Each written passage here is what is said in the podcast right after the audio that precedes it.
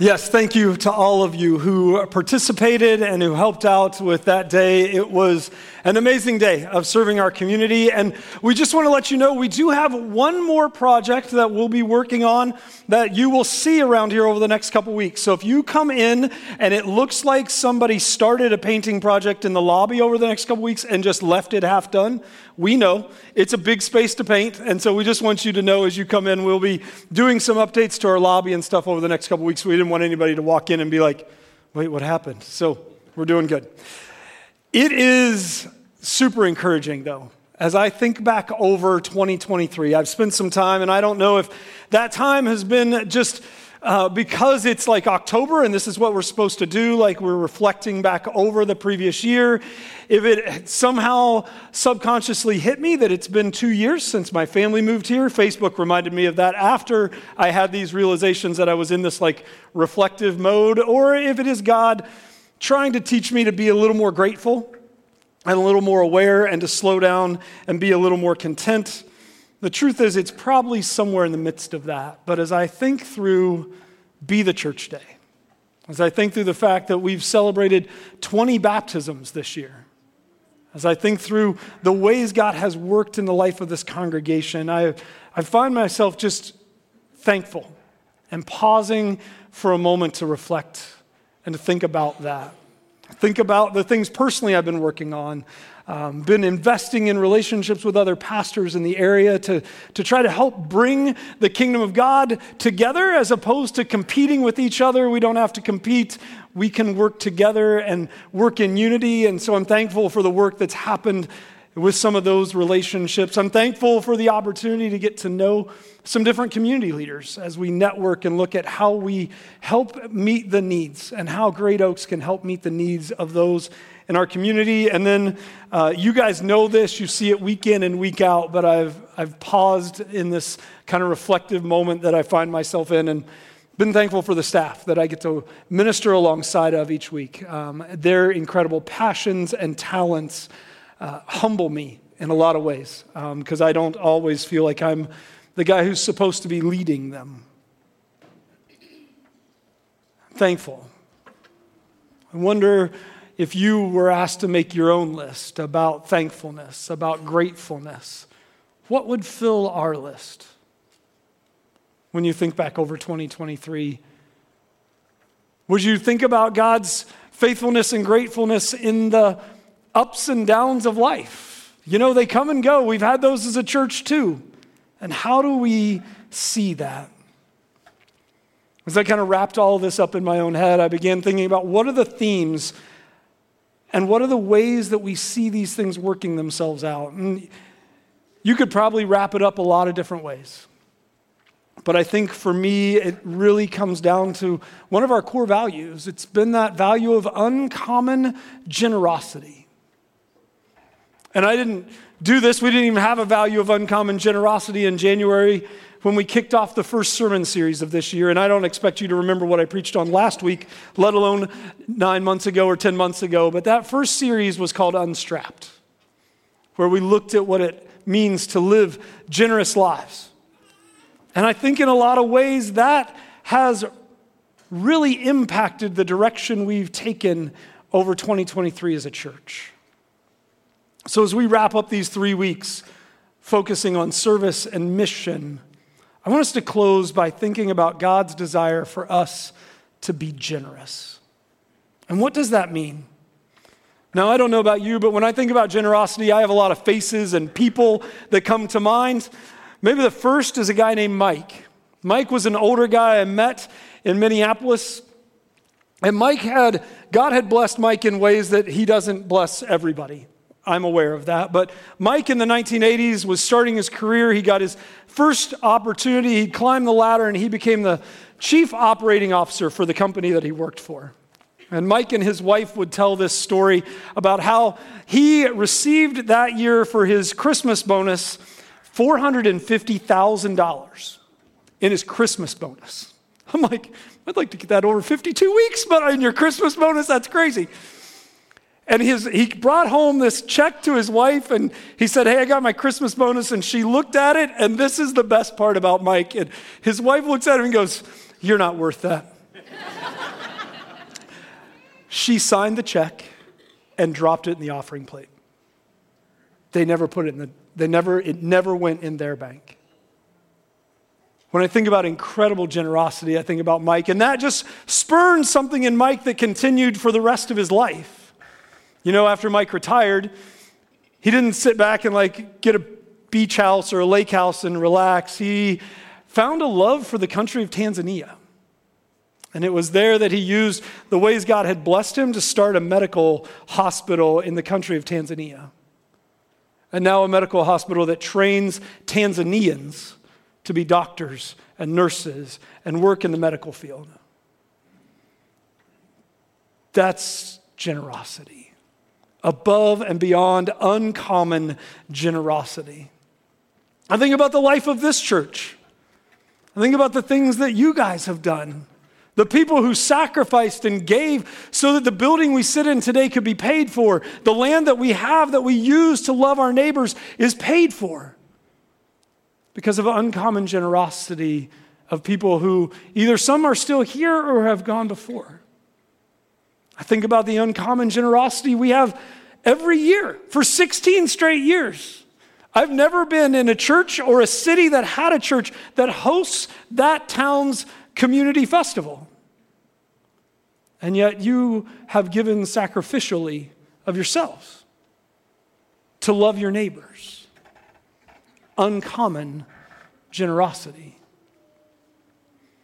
Some of you have heard this story before, but it's one of those stories that just strikes me, and sometimes you just have to hear stories over and over again, right? You probably won't remember it anyway, let's be honest.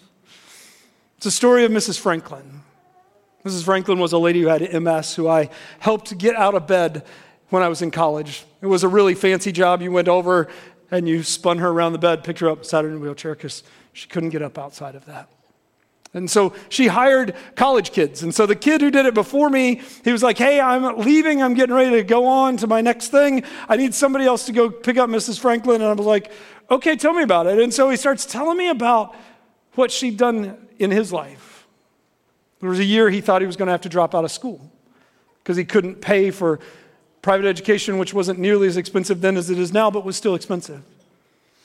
And he was telling Mrs. Franklin he was going to have to find another caregiver for her because he wasn't going to be able to do it anymore. And she said, What do you owe? And so he told her, and he went back to school that day and came back.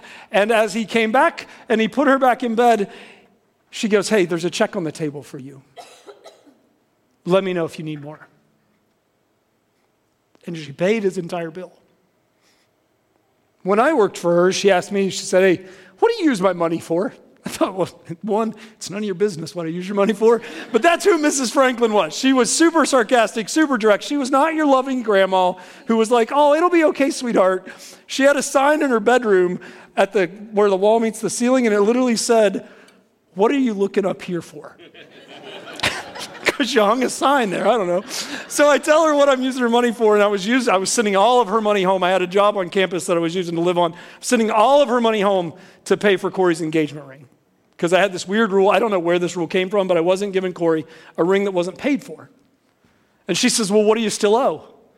I'm thinking, You're awful nosy, but okay, whatever. so I told her, You guessed it, I came back and there was the check laying on the table. She said, You need to give her the ring. She puts up with you, she probably needs it. She's not wrong. Stories of uncommon generosity. You see, generosity matters. It matters for a lot of reasons, but I think it matters most of all because it's at the heart of Jesus, his ministry, and everything he did. Now, I know some of you are already thinking, okay, here comes the pitch. He's going to ask us to start giving more money to the church and tell us we need to give more. And you're right. but I want to ask you to, to stay with me as we dig into God's word. Because I think you might be surprised by what God's word says and maybe by what I have to say. Let's pray. Dear Heavenly Father, God, we thank you so much for the ways that you have been generous to us. And God, I ask that as we read your word this morning, we would be challenged, not by each other, not by me, we'd be challenged by you and the truth of your word and what you say.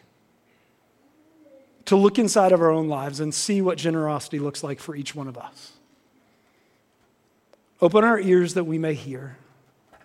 Open our hearts so that we may feel, and open our minds so that we may know. And God, we ask that you speak. We pray all this in Jesus' name. Amen. Uncommon generosity is birthed from a heart of gratitude. Uncommon generosity is birthed from a heart of gratitude. I think that's precisely what Paul is teaching the church in Corinth in Second Corinthians. So if you've got your Bible or your phone, go ahead and pull it out to Second Corinthians chapter 8 verse 1. We're going to start in the middle of this letter where Paul has been encouraging the Corinthians to allow the gospel to transform their entire lives and the way they see the world. And now in chapters 8 and 9, he's encouraging them to participate in this giving opportunity they have for the Jewish Christians living in Jerusalem. At that time, there was a famine in Jerusalem, and the Christians living there were struggling. And so Paul is encouraging all of the churches that he's connected to to give to this need. But I don't think for Paul this is about money. But it's about one more way for the Corinthians to experience the transformation of the gospel in their lives. And so Paul says to the Corinthians and to us that the message of Jesus that we proclaim is at its heart a message of generosity and gratitude, and that Jesus models that for us. So let's pick up in 2 Corinthians chapter 8 verse 1. Now, I want you to know, dear brothers and sisters, what God in his kindness has done through the churches in Macedonia. They're being tested by many troubles, and they are very poor. But they are also filled with abundant joy, which has overflowed in rich generosity. For I can testify that they gave not only what they could afford, but far more. And they did it of their own free will. They begged us again and again for the privilege of sharing in the gift for the believers in Jerusalem. Right? Just, let's just pause there for just a second. Anybody come in here begging to give today? Begging to, hey, take my money, use this. Like, I'm going to be honest, I didn't come in here begging to give today either. And I don't know that I've ever walked into church like, oh man, I hope I hear a sermon on money today so I can just give more, right? That's not, nobody has ever said that in the history of the church except for this church.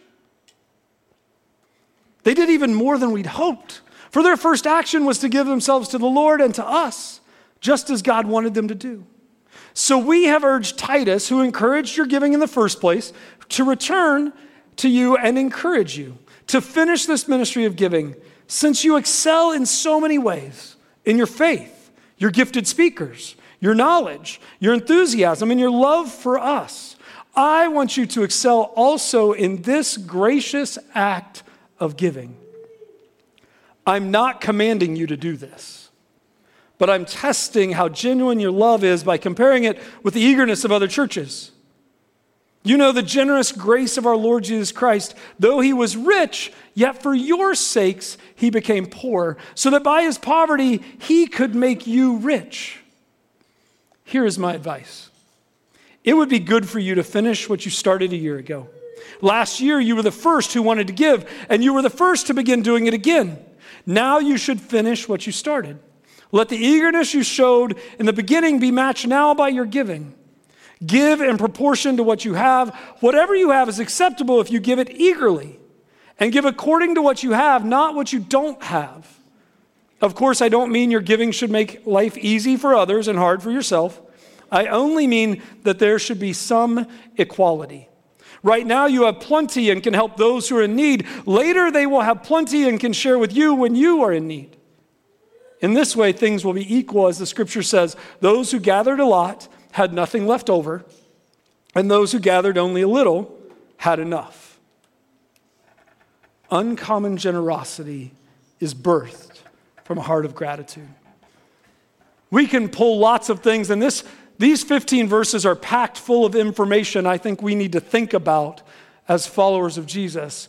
But I want to pull out of here five principles that I think Paul is really pushing on to the Corinthians that I think also apply to us. Principle number one is uncommon generosity cannot be commanded. So, everybody take a sigh of relief. I'm not going to command you to do anything today. We can all breathe a little easier, right? Some of you are like, no, I like black and white. Tell me what you want me to do and I'll do it. Okay? I don't know that many of us function that way. What Paul is making clear when it comes to money is he's not telling the Corinthian church what they have to do. But he's going to make a pretty strong case as to why giving is the right thing to do. He wants them to give freely because of a need, not out of guilt and shame. And that's exactly what I want for Great Oaks. I think by studying Scripture together, we can build a compelling case for why, as followers of Jesus, we should live lives of generosity, giving to both the church and other organizations. But my heart is that we do it freely, willingly, and cheerfully. Because I think when we do it from that heart and that posture, it does two things for those around us. One, it builds excitement. Think about what Paul says about the Macedonian church. If somebody walked in here today and they were like, hey, I've got money and I can't wait to give it and it's going to be so exciting and please let me give, we would all be like, I'm, I'm, are you okay?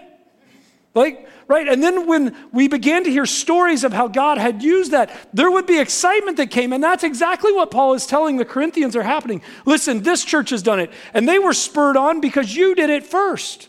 And there's an excitement that's beginning to build. And Paul says, I want you to experience that excitement. Stories of generosity are contagious. The other thing is, he wants them to understand that gratitude is not an act of compulsion. Gratitude comes from an experience with Jesus that builds trust and changes our perspective. It's not about somebody forcing you or making you. It's about trusting Jesus with the resources that He's provided you and then giving them back. Which actually leads to the second principle he talks about, which is uncommon generosity starts with Jesus. The type of generosity Paul is talking about in 2 Corinthians comes from an understanding of what Jesus had done for him. He has lavished grace on us. He has poured it over us. For every mistake we've made, every shortcoming we've had, He has lavished His grace on us. God doesn't sit in heaven or Jesus sit in heaven with an eyedropper of grace. One little drop. Let's just make sure you got, you got your drop for the day, right? And we don't want to spill any on the ground. No, Jesus lavishes grace on us like a two year old pouring a glass of milk out of a gallon, right? You've seen this. They tip it up, and they get there and you're like, oh, I think they're going to pour it for the first time. This is going to work out. And then it tips and it tips and they lose the strength and that gallon flips over and the milk flows out of the cup, all over the counter, down onto the floor. That's how Jesus pours grace into our lives. He doesn't care if it splashes out of us, He actually wants it to come out of us onto those around us. Jesus is the king who throws a wedding feast and invites the entire town to come. I think we can see that in our own wedding feasts. Many of you have been to weddings before, right? And the wedding reception is always a it's a coin toss. What's it going to be, right? We don't know. Am I going to get cake and punch? Am I going to get some hors d'oeuvres? Am I going to get a big meal? And sometimes, if you've been to enough weddings, you see people get cranky about what's served at the reception. My statement to them is you didn't pay for it, so get what you get and don't throw a fit, right? Like we teach this to our preschoolers. It's not that hard, not that big of a deal. But Corey and I had an opportunity one time in St. Louis. We were invited to one of her coworkers' weddings. We had no clue where we were going to. We knew it was on Friday night, and there was going to be no time to eat dinner. And so I, I know that I was hungry when I got to the wedding. So we get through the wedding, we go to this place, and we walk in, and I kid you not, I never, never again will I probably ever be at a wedding like this. Never again, and never since have I experienced it. But there was a salmon, a whole salmon. I don't even know how big that salmon was, but it was massive. like smoked and filleted, laying there, head and tail on both ends. And you just walked up, and it was an all you could eat. That was the appetizer before dinner. And there was an all you could eat buffet of like beef. I don't even know what it all was. It tasted really good, and all the trimmings and all the fixings. There was a live jazz combo that played music for hours into the night, and they lavished generosity on their friends. How are we doing at experiencing the generosity of Jesus? At letting that generosity fill us up? Maybe if we're struggling to be generous, we should stop first and look at our relationship with Jesus. Have I forgotten how much grace that He's given to me? Maybe we're struggling to be generous because we're angry. We're angry with God because something we wanted didn't work out the way it was supposed to. And now I'm mad. Maybe there's a sin in our lives that's hindering our relationship with Him, and the lack of generosity is really just a symptom of a heart issue that's going on below the surface. Maybe it's a lack of trust. Maybe our lack of generosity is just a lack of trust of what God is able to do in that area. And we are looking at Jesus and we're like, I can do it better than you can. Let's just be honest. I don't know.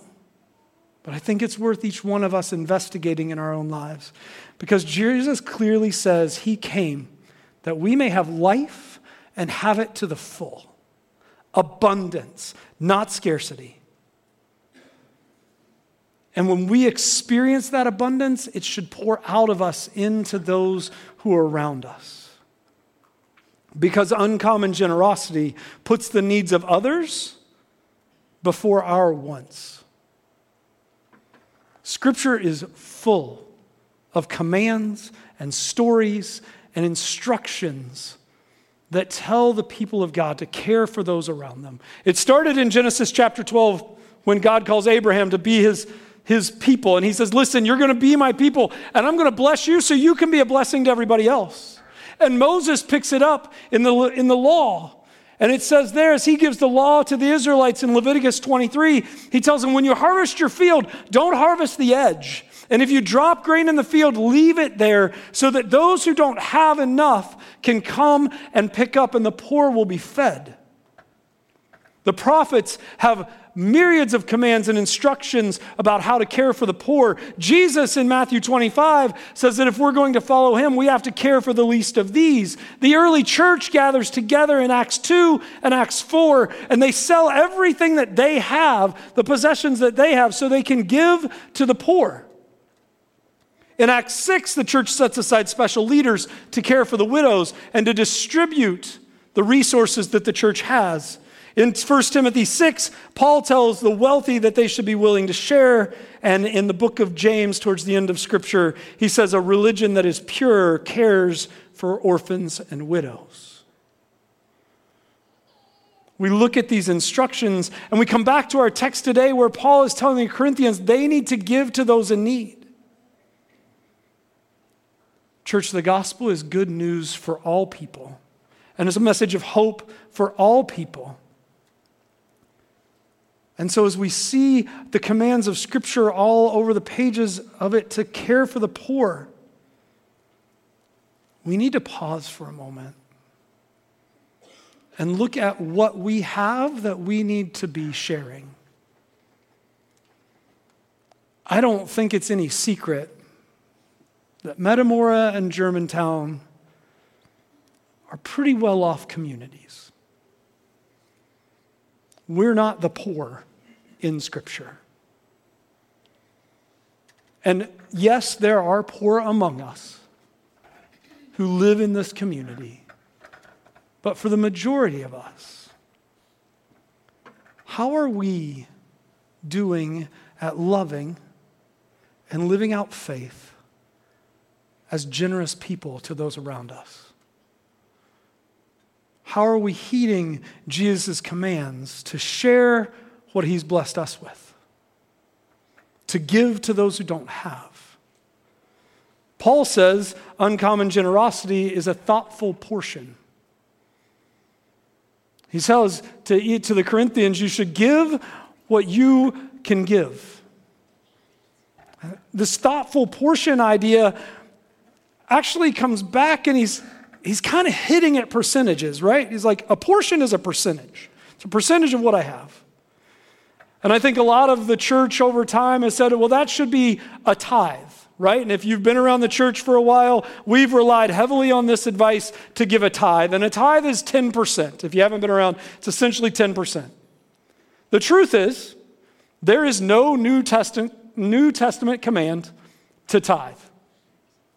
It's not there.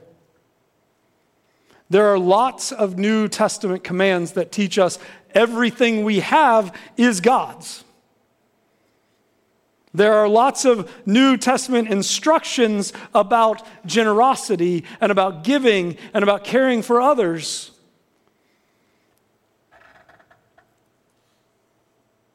This nice, neat 10% thing is an Old Testament command. And if we go by that, across the board, the church isn't doing so great. This is not Great Oaks. This is like across the board stats from 2023. Tithers make up 10 to 25% of a normal congregation. 80% of American Christians give 2% of their income, not to the church, but to any charitable organization. 2%. Now I know we can say, oh, but Jason, it's hard this year. We're in the middle of a recession. There's things going on. I've got to make sure we've got things taken care of. And I get that. We're in the same boat. But during the Great Depression, the average Christian gave 3.3%.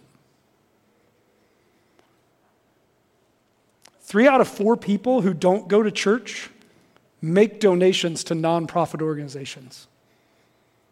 75% make donations to nonprofit. 80% of Christians make donations to any kind of nonprofit. That's it. 5% difference. 37% of regular church attenders don't give money to church. And this one's a little outside of this, but I want you to think about it because I think it makes an impact. Over half of the people who receive an email about crowdfunding campaigns make a donation. Half of us make a donation if somebody tells us a good story in an email and on impulse give. Paul says, I want you to sit down and think about what you're going to give. It's not impulsive. Just heads up, we're not going to ask for money at the end of service today. It's not an impulsive thing. The best thing I think we can do as people who are seeking to be uncommonly generous is to go home either on our own or with our spouse or our loved ones and say, hey, let's create a plan of what we're going to give. Now, I don't think 10% is a bad ben- benchmark. I think we do some harm when we just throw 10% out. But I think we also equally do just as much harm when we're like, I'm going to religiously live by this. Because some of us, can probably live on a lot less than 90% of what we make. I've known a few people, Mike was one of them, who got to where he lived on 10% and gave 90% away. Some of you are like, I have bills to pay. You know that, right? Yes, I do. And so I want you to start where you're comfortable. Maybe for you, that's 1%. Maybe for you, that's half a percent. I don't, I'm not as worried about what the percentage is as I want you to think through what are we going to intentionally give to show Jesus my generosity and my gratitude for what he's done for me. Because the prophet Malachi says in Malachi 3:10, "Bring all the tithes into the storehouse, so that there will be enough food in my temple. If you do so, says the Lord of heaven's armies, I will open the windows of heaven for you. I will pour out a blessing so great you won't have enough room to take it in. Try me. Put me to the test. That's God speaking. Try me, put me to the test. Yes, we're back in the Old Testament. Yes, we're talking about tithe. But I think God's saying, and I think the transferable principle is will we try God? Will we test God? God says, You can test me. And will we make a plan to give something? To be generous with what God has given to us. As you think about that this morning, my questions as we balance that out is Are you giving all you can for the sake of the gospel? And are you doing it cheerfully or begrudgingly? You don't have to answer those questions to anybody but yourself. But how are we doing? Last principle uncommon generosity is more powerful together than alone. The Apostle Paul reminds the Corinthian church they're not the only ones giving. But he didn't go to individual houses knocking on doors asking them to give either.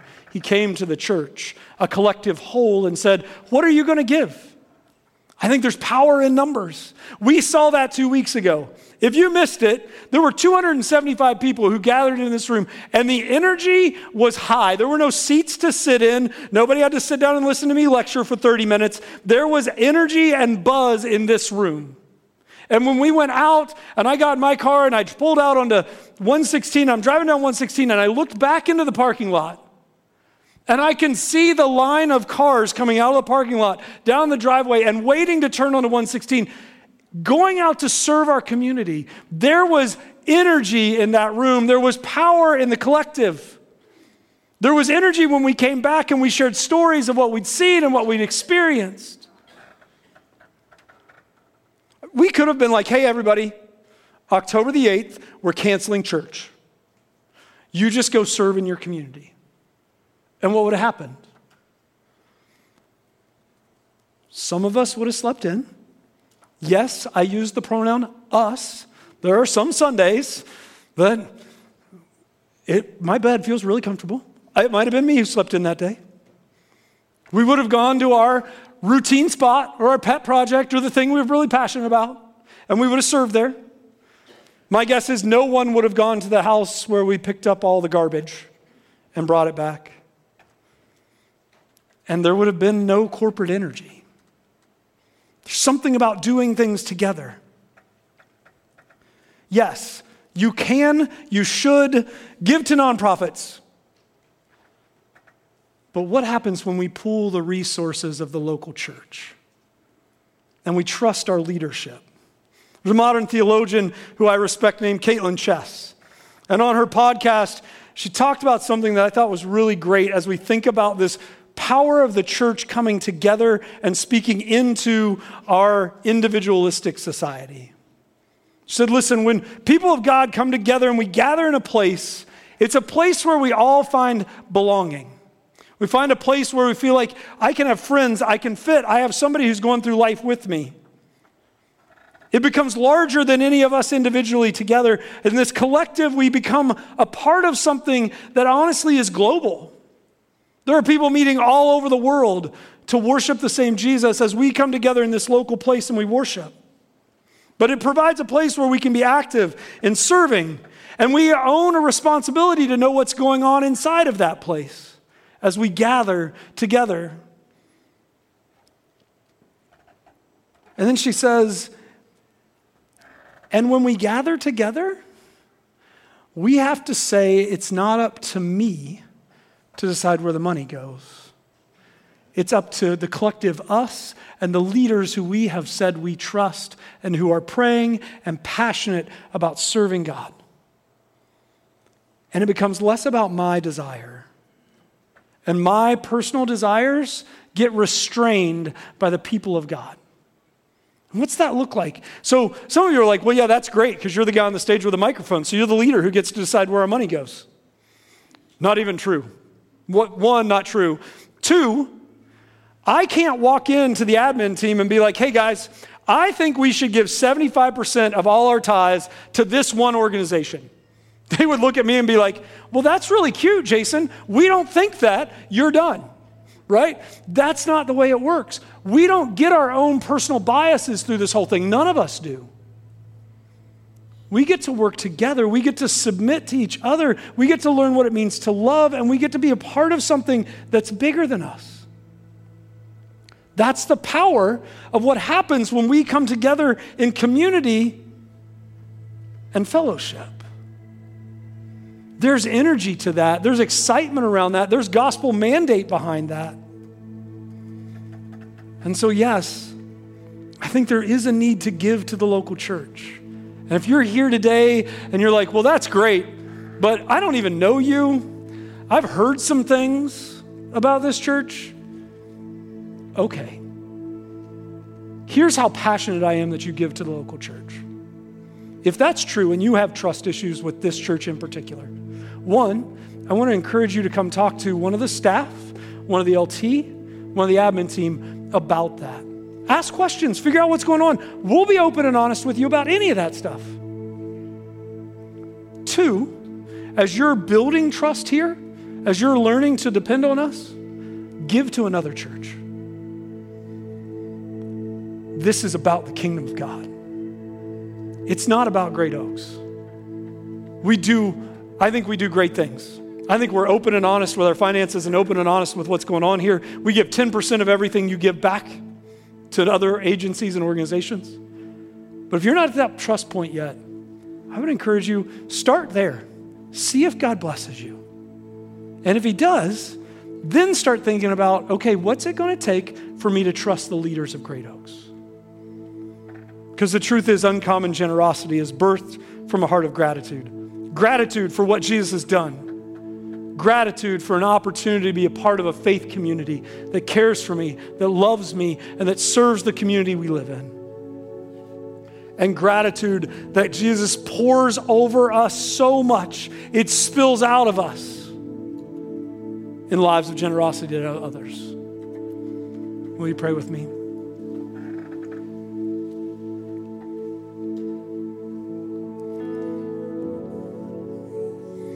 God, thank you. Thank you for the ways you blessed each and every one of us. Whether we feel like we're just scraping by or we know we've been blessed. God, thank you for the things you provided. Thank you for the moments you've shown up and needs were met. Thank you for the history that this church has of meeting needs in our community. Thank you for the generous donations of so many. And God, I pray that as we continue to seek to live out your gospel, to live on mission for you in this place, that you would continue to build hearts of generosity in each and every one of us.